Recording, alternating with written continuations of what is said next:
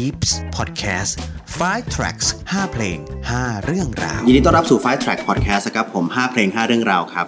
วันนี้เป็นเกียรติมากๆครับ เพราะคนที่อยู่ข้างผมไม่ใช่ศิลปินนะครับผม แต่เป็นคุณทิมครับผม สวัสดีคุณทิมครับผม ครับ สวัสดีครับ ผมขอเรียกอย่างนี้ว่าเป็นพี่ทิมแล้วกันยินดีครับะผมยินดีเลยครับ ไม่เรียกลุงก็โอเคแล้วครับ โอ้ยถ้าพี่ทิมลุงผมก็เป็นปู่แล้วล่ะครับ พี่ผมเห็นว่าที่ผมชวนพี่ทิมมารายการของเราเนี่ย เพราะว่าเห็นพี่ทิมเนี่ย เคยมันมีอยู่แมตช์หนึ่งมั้งใช่ที่เป็นครับเรื่องของนักดนตรีครับผมเห็นพี่ทิมออกมาก็เลยรู้ว่าเอ้ยพี่ทิมเองก็ถือว่าเป็นชาวร็อกแล้วก็เป็น metalhead ประมาณหนึ่งเหมือนกันจาก track แต่ละอย่างที่พี่พูดถึงอะไรเงี้ยครับก็น่าจะเป็นวัยเด็กเนาะวัยเด็กอืมก็เริ่มด้วยอย่างนั้นแต่ตอนหลังก็ผมก็ฟังเพลงค่อนข้างที่จะหลากหลายอ่าดนตรีก็เหมือนกับเป็นอารมณ์บางทีมันก็อารมณ์ไหนช่วงไหนก็เป็นเพลงอ่าคนละแบบ แล้วก็พออายุมากขึ้นก็ฟังหลาย ๆ แต่ว่าตอนสักสิบสองสิบสามเนี่ยเป็น เป็นส่วนใหญ่จะเป็น metal จะเป็นส่วนใหญ่ทำไมถึงเริ่มฟัง metal อะพี่ตั้งแต่อายุสิบสองสิบสามชอบโดยธรรมชาติเนอะอืมเอ่อเอิ่มตอนนั้นเนี่ยยังต้องเป็นเทปคาสเซ็ตอยู่อ่าใช่แล้วก็ต้องไปที่แมงป่องอะไรสักอย่างเนี่ยก็เห็นอ่าปกลองรูปลองผิดลองถูกตอนที่เรายังเด็กเพราะเราอืมเป็นมีอันแรกก็จำได้ก็ตอนนั้นก็จะเป็นช่วงพวก Megadeth Black Sabbath อะไรพวกนั้นก่อนอืมที่จะมาเป็นพวกไอ Pearl Jam Nirvana Lemonheads Blind Melon อะไรพวกเนี้ยมันก็จะตามตามตามมาเรื่อยๆพอเราได้ลองฟังเพลงหนึ่งแล้วก็เลยแหละอยากจะลองอีกเพลงหนึ่งไปเรื่อยๆแล้วก็สักสิบสามสิบสี่ก็มีกีตาร์ตัวแรกอ่าเพราะฉะนั้นเพลง Blind ของ Kornตื้อตื้อตื้อตื้อตื้อตื้อตื้อต้องมาก่อนแล้วอ่ามันก็ค่อยมามันก็เลยเหมือนกับว่าฟังด้วยแล้วก็ฝึกด้วย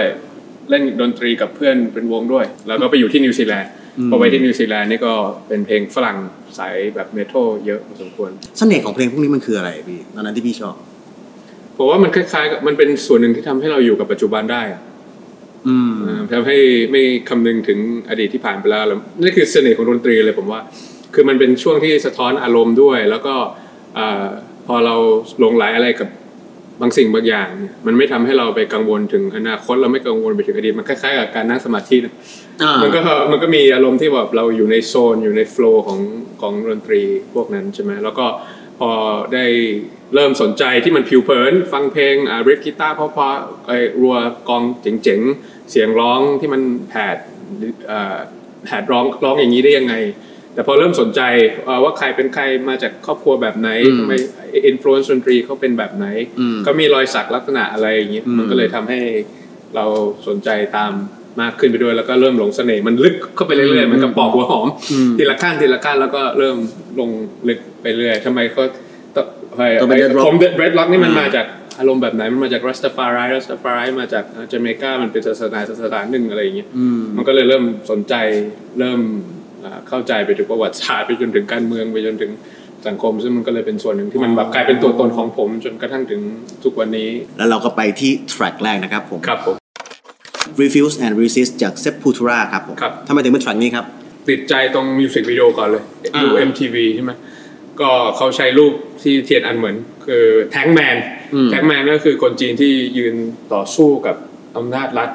ที่ที่เกิดการปราบจลาจลที่เทียนอันเหมินที่ค่อนข้างที่จะรุนแรงเป็นรูปที่เป็นรูปที่คลาสสิกมากใช่ไหมอืมแล้วพอชอบที่มิวสิกวิดีโอก็เริ่มสนใจวงนี้เริ่มซื้อเสื้อวงนี้เริ่มอืมฟังอ่าวงนี้มากคืขึ้นนนี้ก็ไปเจอที่นิวซีแลนด์ใช่นี่มาเจอที่นี่พอศึกษาไปเรื่อยๆอีกเสียงกลองที่แปลกของเพลงตอนที่ขึ้นมาเอาจริงๆมันมันเป็นมัน percussion คือท้องมันถิ่นมันคือความบราซิล มันคือความชาติพันธุ์ของเขา มันมันมีความเจ๋ง มันเป็นเพลงที่แบบสะท้อนในเรื่องของการต่อสู้นะครับ โดยเฉพาะอย่างยิ่งคนอ่า บราซิลเองเนี่ยอย่างตอนอ่าชนชั้นแรงงานก็ดีชนชั้นชาติพันธุ์ก็ดีที่อยู่ในประเทศบราซิลที่ต้อครังบมีการต่อสู้ให้มีการเปลี่ยนแปลงการต่อสู้เรื่องของที่ดินให้เกิดขึ้นอ่าอย่างล่าสุดนี้ก็มีการเลือกตั้งใช่ไหมครับประธานาธิบดีลูล่าที่โดนเอ่อตัดสิทธิ์การอืมเลือกตั้งฝ่ายเอ่ออนุรักษ์นิยมครับจับเขาเข้าคุกไป ออกมาเลือกตั้งคล้ายๆอีกทีนึงก็ยังชนะอีกจนชคนะล้ายๆประเทศแถวนี้เหมือนกันครับ มันก็มันก็ทำให้มันก็ถึงได้เชฟครับวิธีคิดทางการเมืองระดับหนึ่งมาเหมือนกันอืมจากการที่มีดนตรีของเอ่อประเทศนี้ ซึ่งแล้วก็ตอนเรียนหนังสือพอเรียนไปปริญญาโทแล้วเรียนการเมืองกับปกครองที่อเมริกาแล้วมันก็ทำให้เราได้บินไปที่บราซิลจริงๆ แล้วก็เห็น ไอไอความเหลื่อมล้ำความอันตรายเรื่องของยาเสพติด มันก็แล้วคนที่รวยมากก็คือขี่เฮลิคอปเตอร์ไปทำงาน ไม่ได้แค่ขี่รถไปทำงาน ซึ่งตอนนี้เนี่ยคุณเชื่อไหมว่าว่าหลายเรื่องที่เวลาคุยกันเรื่องในสภาเรื่องการต่อสู้เรื่องกระจายที่ดินที่ในประเทศไทยมันกระจุกตัวอยู่กับคนชนชั้นสูงอย่างเดียวอย่างเงี้ยมันก็เราก็เอาการต่อสู้ของอ่าประเทศบราซิลเนี่ยมาเกี่ยวข้อง เพราะฉะนั้นเนี่ยมันเป็นจุดเริ่มต้นตั้งแต่ 12 13 ที่มันปลูกฝังมาโดยที่เราไม่ได้คิดถึงมันอย่างนั้นอืมแต่เมื่อเรามายืนอยู่ตรงนี้แล้วเราย้อนหลังกลับไปเนี่ยมันสะท้อนพ ลังในการต่อสู้คำว่า refuse ก็คืออย่าจำยอมใช่ไหม resist ก็คือขัดขืนกับสิ่งที่มันเป็นอยู่ เพื่อที่จะทำให้สังคมที่ดีขึ้นทำให้โลกมันดีขึ้นอืมทำให้มันเป็นประชาธิปไตยเต็มใบให้มากขึ้น แล้วอย่างที่บอกมันดนตรีนี่มันเหมือนเป็นกระดุมเม็ดแรกในหลาย ๆ เรื่องที่เปิดให้เราสนใจ ให้เราเข้าใจอะไรหลาย ๆ อย่าง แล้วเอ่อหลายสิ่งหลายอย่างที่มันเป็นตัวตนเรานี้ที่เราสามารถพูดออกมาได้จากจิตสำนึกของเรานั้นครับมันมาจากการที่เราฟังเพลงนั้นเมื่อ 30 ปีที่แล้ว ทำไมเพลงมันถึงทำให้แบบพี่ทิมได้แบบออกเดินทางได้ขนาดนั้นวะแบบแบบสมมติชอบเซฟพูได้ไปบราซิลพอเรียนหนังสืออยู่ที่ที่เมืองนอกไงก็ครับมันอยู่อยู่ที่อเมริกามันบินไปไหนมันก็ไกลหน่อยอ๋อเราก็ใช้โอกาสตรงนั้นให้เป็นประโยชน์แต่ว่านั่นคงไม่ใช่เป็นประเด็นเนอะประเด็นก็คือว่าเราเดินทางตามเพลงอะอืมมันมีคุณค่ากับเราขนาดนั้นจนเราอยากจะรู้ว่าเฮ้ยเราอ่านเจอว่าไอ้เพลงอืม One Love หรือว่าเพลง เอ่อ I Wanna Love You ของบ๊อบมาเล่เนี่ยเขาแต่งตอนนี้เขานั่งสมาธิอยู่ที่หินก้อนหนึ่งที่บ้านหน้าบ้านเขาอืมใช่ไหมแล้วอะพอเราเห็นปุ๊บเรามีโอกาสปุ๊บตั๋วถูกมากราคาแบบถูกเหมือนกรุงเทพภูเก็ตอย่างนั้นนะเราก็อืมเก็บตังค์เราก็ไปทำวีซ่าแล้วเราก็บินจากบอสตันไปที่คิงสตันแล้วเราก็นั่งรถไปที่เซนต์แอนส์บ้านเกิดของเขา แล้วเราก็ไปเห็นว่านี่คือบ้านเขาพิพิธภัณฑ์มันบ้านเขาทำเป็นพิพิธภัณฑ์แล้วนี่ก็ไอหินก้อนนี่เขานั่งสมาธิแล้วก็มีต้นกัญชาอยู่ข้างๆเจ้าหน้าที่พิพิธภัณฑ์ก็บอกว่าเนี่ยเพลง One Love กับอืม Three Little Birds อะไรทั้งหลายเนี่ยมาจากมาจากหินก้อนเนี่ยตอนที่เขาแต่งแล้วต้นเขายังอยู่ไหมอ๋อไม่อยู่แล้วแต่ว่าแต่ว่าน่าจะมีต้นใหม่ขึ้นมาเรื่อยๆน่าจะมีต้นใหม่มาเรื่อยๆอยู่โอเค แล้วมาที่ track ที่ 2 ครับผม Black Kennedy ของ August Greene ครับผม Au gust Greene Black Kennedy เนี่ยเป็นเพลงของ Black Lives Matter นะฮะอืมของตอนที่จอร์จฟลอยด์โดนความรุนแรงของครับตำรวจเนอะถ้าถ้าลองฟังเมโลดี้หรือถ้าเกิดฟังเนื้อร้องของเขาในเรื่องเกี่ยวกับความเหลื่อมล้ำที่เกิดขึ้น แล้วก็ความรุนแรงที่เกิดขึ้นโดยรัฐ แล้วก็การ violence หรือว่าเรื่องของความรุนแรงของปืนอืมมันมันหนักหนาสาหัสขนาดไหนสำหรับชีวิตที่เกิดขึ้นในสหรัฐ แต่ว่ามันไม่ได้มันไม่ได้แค่จบแค่ที่สหรัฐนี่ ที่เอามาพูดในนี้นะเพราะว่าสะเทือนใจจากเหตุการณ์หนองบัวลำพูอ่าที่มีการกราดยิงจากความรุนแรงจากจากเจ้าหน้าที่รัฐของเอง แล้วก็จำนวนอืมปืนที่เยอะมากขึ้น แล้วตอนที่เกิดเหตุการณ์นั้นนะผมก็ทำหน้าที่เป็นกรรมาธิการงบประมาณอยู่ในสภาอืมก็จะเห็นงบว่างบของสำนักตำรวจงบของอาทหารที่เกี่ยวข้องกับอาวุธปืนอะไรพวกนี้เนี่ยมันเยอะครับขนาดไหนไอ้ที่เราคิดว่าความรุนแรงในตำรวจโดยรัฐของสหรัฐอเมริกาว่ารุนแรงแล้วเนี่ยปืนต่อกระบอกอ่าปืนกระบอก ต่อจำนวนประชากรของประเทศไทยเนี่ยเยอะกว่าที่อเมริกาสิผมก็จำได้ว่าเอารูปจอร์จฟลอยด์เนี่ยเสนอในสภาเลยนะว่านี่คือความรุนแรงของตำรวจที่เกิดขึ้น และเป็นปัญหาจนทำให้มี Black Lives Matter เกิดขึ้นทั่วโลกเป็นสถานะทั่วโลก และนี่คืองบประมาณของการใช้เอ่อการซื้ออาวุธปืนในประเทศไทย แล้วเปรียบเทียบตัวเลขให้ดูว่ามันเพิ่มขึ้นกี่เท่าในครับในยุคสิบปีที่ผ่านมา ผมก็เลยรู้สึกว่าเฮ้ยมันมัน เพลงนี่มันก็เป็นสิ่งหนึ่งที่ทำให้เกิด awareness อืมได้ดี แล้วก็คนเข้าถึงได้ดี พอเหมือนกันพอเรารู้สึกชอบเนื้อร้องชอบเมโลดี้เปียโนมันมีความแจ๊สที่อยู่ แล้วพอเอาเสียงฮิปฮอปเข้าไปเนี่ยพอเราเริ่มเปิดใจรับฟังเฮ้ยเพลงนี้มันมันมันมาจากไหนเนี่ยพอเราเซิร์ชเข้าไปต่ออ๋อมันเป็นสารคดีอยู่ใน Netflix เรื่องเกี่ยวกับความแรงความรุนแรงโดยรัฐโดยตำรวจเองทำไมผมอยากรู้จริงๆว่ามันเคยมีแบบ ทฤษฎีใดๆวิเคราะห์ไหมว่าแบบมันจะมีสี่เคสใหญ่ๆที่มันเกิดขึ้นมา มันไม่ไม่ไม่กี่ปีที่ผ่านมาอืมอะไรเงี้ยไอ้แบบตั้งแต่ที่โคราชเนาะครับจนมาถึงที่หนองบัวลำพูอะไรครัเงี้บยทำไมมันถึงมักจะเกิดกับข้าราชการรัฐกับประชาชนปกติอะหนึ่งความเครียดนะเป็นงานอืมที่มีความเครียดทั้งในในเนื้องานของเขาจริงอืมๆแล้วก็การบริหารจัดการระหว่างเจ้านายลูกน้องนะอืมมันก็เป็นความเครียดสองก็คือเข้าถึงอาวุธได้ง่ายอืมสามก็คือได้รับการฝึกมาอืม เพราะฉะนั้นเรื่องการดูแลเรื่องเกี่ยวกับเอ่อสุขภาพจิตในในในจุลภาค หรือว่าการบริหารการจัดการทำให้กองทัพ หรือว่าให้สำนักงานตำรวจมีความเป็นมืออาชีพ เป็นตำรวจของประชาชนเป็นทหารของประชาชนจริงๆนะมีอืมเป็นสิ่งที่สำคัญ แล้วก็การเข้าถึงอาวุธปืนแล้วก็การตรวจสอบความโปร่งใสในการที่จะซื้ออาวุธครับว่าอาวุธเหล่านั้นเอามาเพื่อเคียงข้าประชาชนคนไทยด้วยกันเองหรือเอามาเพื่อปกป้องประเทศอืมในขณะที่เราเห็นสงครามอ่า รัสเซียยูเครนณปัจจุบันเนี่ยเขาสู้กันด้วยอาวุธที่ทันสมัยเขาสู้กันด้วยโดรนเขาสู้กันด้วยดาวเทียมเขาดูสู้กันด้วย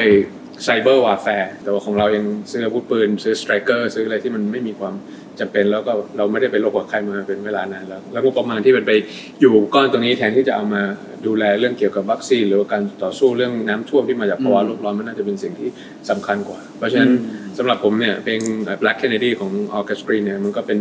กระดุมเม็ดแรกเหมือนกัน ในการที่เราทำให้เราสนใจเรื่องนี้แล้วก็ตรงกับ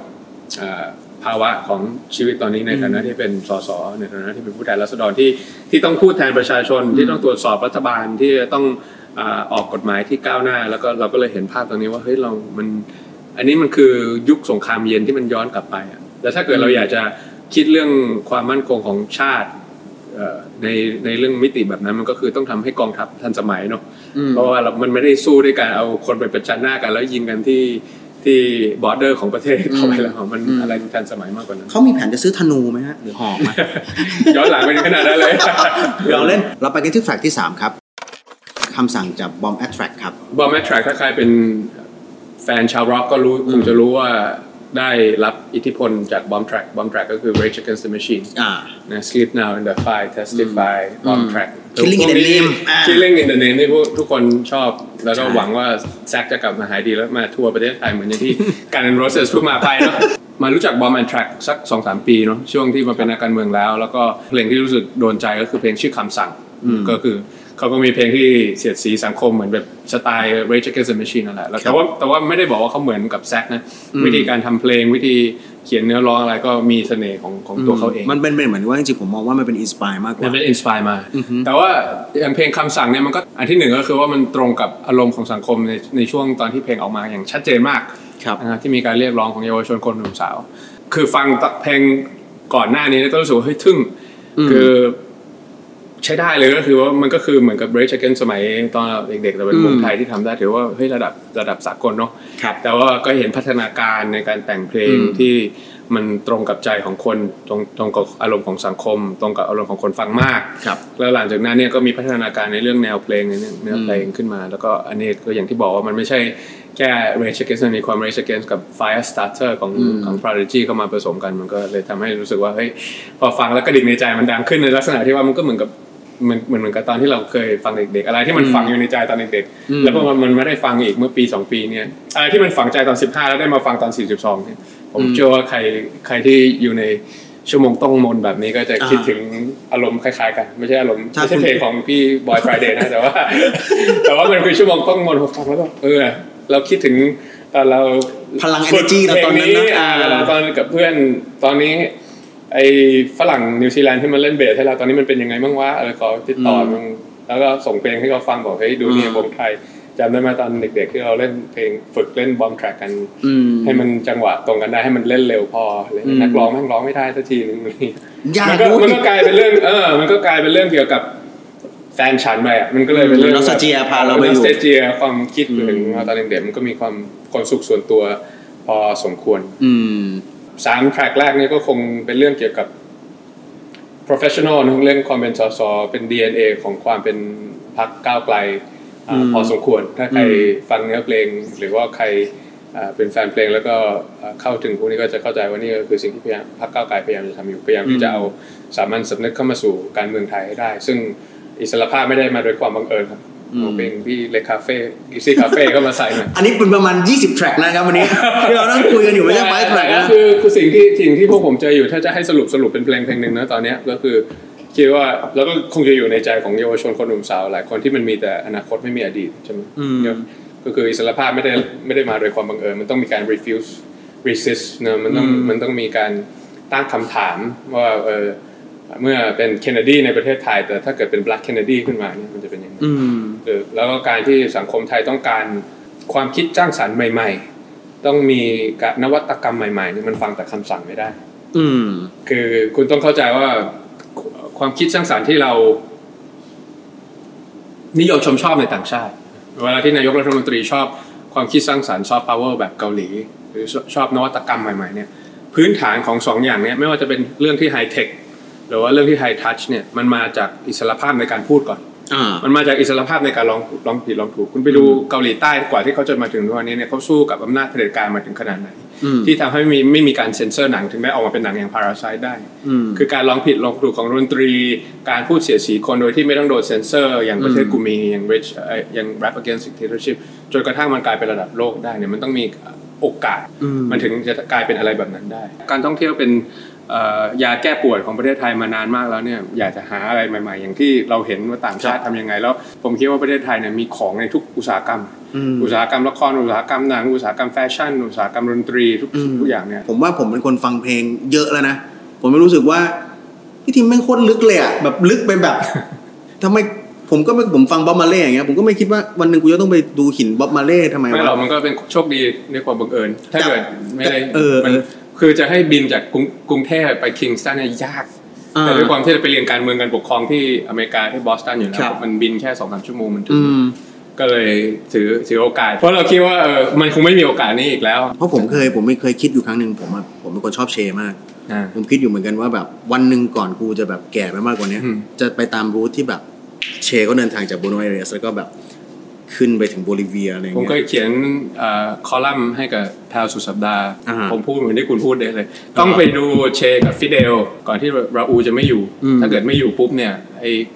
เราจะรู้ได้ยังไงว่าความต่างระหว่างประชาธิปไตยกับคอมมิวนิสต์มันต่างกันยังไงเพราะว่าถ้าเกิดราอูลไม่อยู่เนี่ยคิวบาอาจจะเปลี่ยนไปก็ได้อ่าผมก็บินไปดูไปอยู่ไปมาแล้วไปไปไปอยู่โฮมสเตย์อ่าของคนโดดล่มอ่าให้เชอ่าแม่บ้าน ตอนกลางวันก็ไปทำงานที่โรงซิการ์ Montecristo เป็นคน roll อันนี้ก็เห็นอีกอืมเพราะแท่งหนึ่งอะมันหมื่นห้าไอไอซิการ์ที่เขาอ่า roll ผมถามว่าหมื่นห้าตอนนั้นข้าวไทยตันละหมื่นห้าพอดีเหมือนกันอืมเออไอ้นี่นี่คือการเกษตรเหมือนกันเว้ยเออทำน้อยได้มากแต่มีเออ story ผมเออถามว่าอะไรทำให้คุณกล้าดีทำให้สินค้าคิวบาที่มาจากเอ่อดินมาจากทรายมาจากแสงแดดของความเป็นคิวบาที่แค่แท่งแค่เนี้ยหมื่นห้า แต่ของผมอะข้าวเป็นตันข้าวตันหนึ่งนี่คือเต็มสตูดิโอเนี่ยนะอ่าก็ยังได้หมื่นห้าของผมอะทำมากได้น้อยของคุณอะทำน้อยได้มากเพราะอะไรเขาก็บอกว่าเนี่ยคือ sun soil skill ของของคนคิวบาคือวิธีคิดในการทำภาคการเกษตรเขาเป็นแบบนั้นโอ้มันก็มันก็โอเคอ่ากลับมาให้เราเข้าใจ อันนี้ก็เหมือนกันผมก็ดูหนังมันก็พอดูหนังแล้วพอดูหนังแล้วเริ่มถามเริ่มสนใจเริ่มไปเรื่อยๆเริ่มอยากปอกหัวหอมก็เลยลองบินไปดู แล้วตอนนั้นมันเป็น Hamburger Crisis ด้วย 2008 2009 อะไรพวกนั้นนะมันเป็นช่วงที่ทุนนิยมถูกตั้งคำถามเยอะมากอืมประชาธิปไตยถูกตั้งคำถามเยอะมากอืมว่ามันเป็นโมเดลที่ดีจริงหรือเปล่า ถ้าจะให้รู้ก็ต้องให้ดูว่าตรงข้ามว่ามันเป็นยังไงอ่ารู้ไหมอ่าเราก็เลยไปดูประเทศที่มันเป็นคอมมิวนิสต์แล้วตอนนั้นดูแล้วตอนนั้นเนี่ยมันแข่งเบสบอล World Cup อืมแข่งที่สามอืมคิวบาเจอประเทศญี่ปุ่นอืมแล้วญี่ปุ่นชนะคิวบาอืมคืนนั้นตีสามผมไปเต้นอยู่ที่ผับ แล้วผลออกมาแพ้แล้วเขาเดินเข้ามาถามบอกมึงคนญี่ปุ่นไหมมึงคนญี่ปุ่นเกือบโดนกระทืบบอกเอาพาสปอร์ตขึ้นมาโยนขึ้นมาบอกคนไทยแท้แล้วแล้วเราก็ผ่านเรื่อง3 track ที่บอกตัวตนของพี่ทิมแล้วก็พรรคก้าวไกลนะครับผมครับมาที่ track ที่4ครับแทร็กนี้สุขใจจากพี่จีนมหาสมุทรอ่าถ้าเกิดสามเพลงแรกเป็นเกี่ยวกับหน้าที่การงานเนาะมันครับเช็คความเป็นหน้าที่การงานสองเพลงสุดท้ายนี่น่าจะเช็คความเป็นส่วนตัว เพลงนี้สะท้อนช่วง Fat Radio ได้ดี ก็ครับคือช่วงมหาวิทยาลัยใช่ไหมถ้าเกิดอืมรายการพีซเป็นเรื่องเกี่ยวกับห้าเพลงที่อยู่กับห้าช่วงเวลาของชีวิตอะครับก็ก็ช่วงนี้ก็น่าจะเป็นช่วงเวลาชีวิตที่กลับมาจากเมืองนอกแล้วอืมแล้วผมเรียนที่ธรรมศาสตร์ท่าประจันทร์เราต้องเลือกว่าเราจะไปดู Linkin Park หรือ Red Hot Chili Pepper หรือดู Silly Fools ดีอืมเป็นจำได้เลยมันมีอยู่ช่วงหนึ่งที่สามวงเนี้ยมาใกล้ๆคอนเสิร์ตใกล้ใกล้ๆกันเดียวกันเรามีตังค์อยู่แค่เนี้ยอืมก็คือ เราจำได้ว่าตอนนั้นพี่โตเจ๋งขนาดนั้นน่ะอืมสู้ Red Hot ได้สู้อืมแบบไออืมเลกินพาร์คได้อ่าอ่าก็เลยรู้สึกว่าเฮ้ยเพลงไทยเจ๋งเยอะเนาะอืมแล้วก็ร้อยสิบจุดห้าก็เลย Fat Radio ก็เลยโตมากับช่วงเราเวลามีอืมมี Fat Festival มีอะไรแล้วก็จะแล้วก็ต้องไปกันใช่ไหมแล้วเหมืก็อนงานเหมือนงานเด็กแนวแห่งชาติเด็กแนวแห่งชาติใช่อ่าแต่ช่วง Fat Radio นี่เจ๋งๆเยอะนะผมคิดถึงแบบอ่ามันจะมี Dead of มัน the จะ Man มันจะ abuse the youth เอ่ออวสาน salesman อ่า อ่า desktop error Goose goose ลิกลิกวชาปิลันอ่าพี่ริกพี่โอ้พี่พี่พี่ริกนั่นลึกจริงสุดจริงอื้อหือมันมันสุดยอดจริงอะเออเว้ยผมย้อนกลับไปแล้วแบบไอ้เหี้ยวงยุคสมัยนั้น แล้วตอนนี้เขาก็อาจจะเลิกทำกันไปแล้วนะ ผมว่ามันมีหลาย ๆ ศิลปินว่ามันในยุคแฟ t รีโอ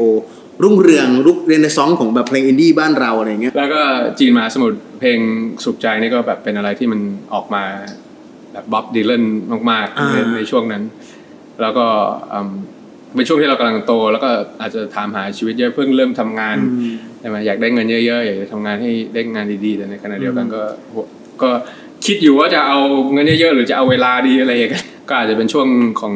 คนที่ยังไม่เข้าใจชีวิตยังไม่ถึงเป็นช่วงวัยกลางคนเพิ่งเรียนจบมาใหม่ๆมันเป็นคำตั้งคำถาม coming of age ในขณะที่เรายังทำงานอยู่ในออฟฟิศถึงตีสามแต่ตอนนี้เพื่อนอยู่เกาะพังงานกันหมดแล้วอะไรเงี้ยอ่าอ่ามันก็เป็นความรู้สึกที่โอเคพอพอเพลงนี้มันก็สะท้อนพอสมควรแล้วก็ ก็ยังฟังมาจนถึงเรื่อยๆ ใน YouTube ก็ยังมีอยู่รู้จะมีไคโจบราเตอร์ไปทำให้เป็นเรเก้ขึ้นมา ใช่ใช่ใช่อ่าอันนี้ก็ได้อารมณ์อีกทีหนึ่งไปเที่ยวเอ่อทะเลเท่าไหร่ก็ยังเปิดก่อนนอนเปิด ให้ให้ฟังอยู่ มันจะมีท่อนหนึ่งที่ผมชอบมากก็คือว่าหากทรัพย์สินที่ฉันมีคือเวลาอืมฉันคงเป็นเศรษฐีที่มั่งมีอะไรอย่างอืเงี้ยมแต่ตอนนั้นคงใช้กับเศรษฐกิจช่วงนี้ไม่ได้หรอกครับเดี๋ยวโดนด่า ซึ่งแบบพี่จีนถ้าถ้ารีมายกับอ่าน้องๆในทุกวันนี้นะครับผมก็คือพี่จีนเขาเคยเล่นหนังชื่อว่าหมานครของพี่วิสิตศาสนาเที่ยง แล้วก็แล้วใช้เพลงของป๊อตมาร์ r นด็อกเป็นเป็นเพลงประกอบปะมามานะใช่ครับใช่ครับใช่ครับ อันนี้ก็คือบอกแบบไว้อยู่บอกไว้อยู่ข้างหลังสมองล้วนๆไม่ได้นึกถึงมานานแต่ว่าเออเออแต่จีนนี่ผมรับประกันได้เขาเป็นคนที่เป็นมีความเป็นศิลปินตั้งแต่เด็กตั้งแต่วาดรูปครับก็อย่างที่เราให้ฟังนะก็โตมาด้วยกันที่คริสเตียน แต่เขาอืมจีนนี่อยู่ถึงแค่ป .4 แล้วไปมั้งผมอยู่ถึงม .1 แล้วค่อยไปเมืองนอก ก็เลยไม่ได้โตมาสนิทกันขนาดนั้น แต่ว่าผมจำได้ว่าจีนมหาสมุทรเนี่ย วิชาศิลปะตอนป .1 ป .2 ไงเขานั่งอยู่ข้างหน้าผมผมเป็นคนที่วาดรูปสวยมากมีคนที่มีคนที่มีความเป็นศิลปินในตัวตั้งเห็นตั้งแต่เด็กๆใครไม่เคยเห็นแต่ผมเนี่ยแหละนั่งอยู่ข้างหลังเขาอ่าแล้วก็ลอกเวลาครูให้วาดรูปทะเล แล้วผมคิดไม่ออกว่าเมฆมันควรที่จะวาดไงผมก็จะมองไอจีนว่ามันวาดยังไงแล้วผมก็วาดตามอะไรอย่างงี้ใช่ไหมเป็นคนที่แบบว่ามีความเป็นเป็นแนวทางของตัวเองที่หาฟังจากที่อื่นไม่ได้แทร็กที่5นะครับผม My Favorite Things ของของใครนะครับพี่ทิมจอห์นโคเทรนทำไมถึงเป็นแทร็กนี้ครับพี่ อ่าอันนี้นี่สะท้อนความเป็นพ่อละอ่าก็คือเป็นยุคของพ่อละลูกสาวผมเนี่ยชอบ Sound of Music มากก็คืออาเขาชอบดูไออ่าละครซึ่งอ่า Sound of Music เนี่ยมันก็มีเพลงเพราะๆแหละหนึ่งในนั้นก็คือเพลง My Favorite Things อืมแล้วอ่าเขาเอาเพลง My Favorite Things ของ Sound of Music ที่เป็นเป็นเพลงละครแบบบราวเวย์แล้วก็เอามาทำเป็นเพลงเป็นแจ๊ส jazz อืมแล้วเป็นแผ่นเสียงอืมแล้วก็เป็นแผ่นเสียงที่ญาติผู้ใหญ่ที่บ้านเนี่ยทิ้งไว้ให้สี่ห้าแผ่น ผมก็เอามาเปิดแผ่นเสียงที่บ้านตอนเขาลูกขสาววบสองขวบอืมเขาก็จะออกมาจาก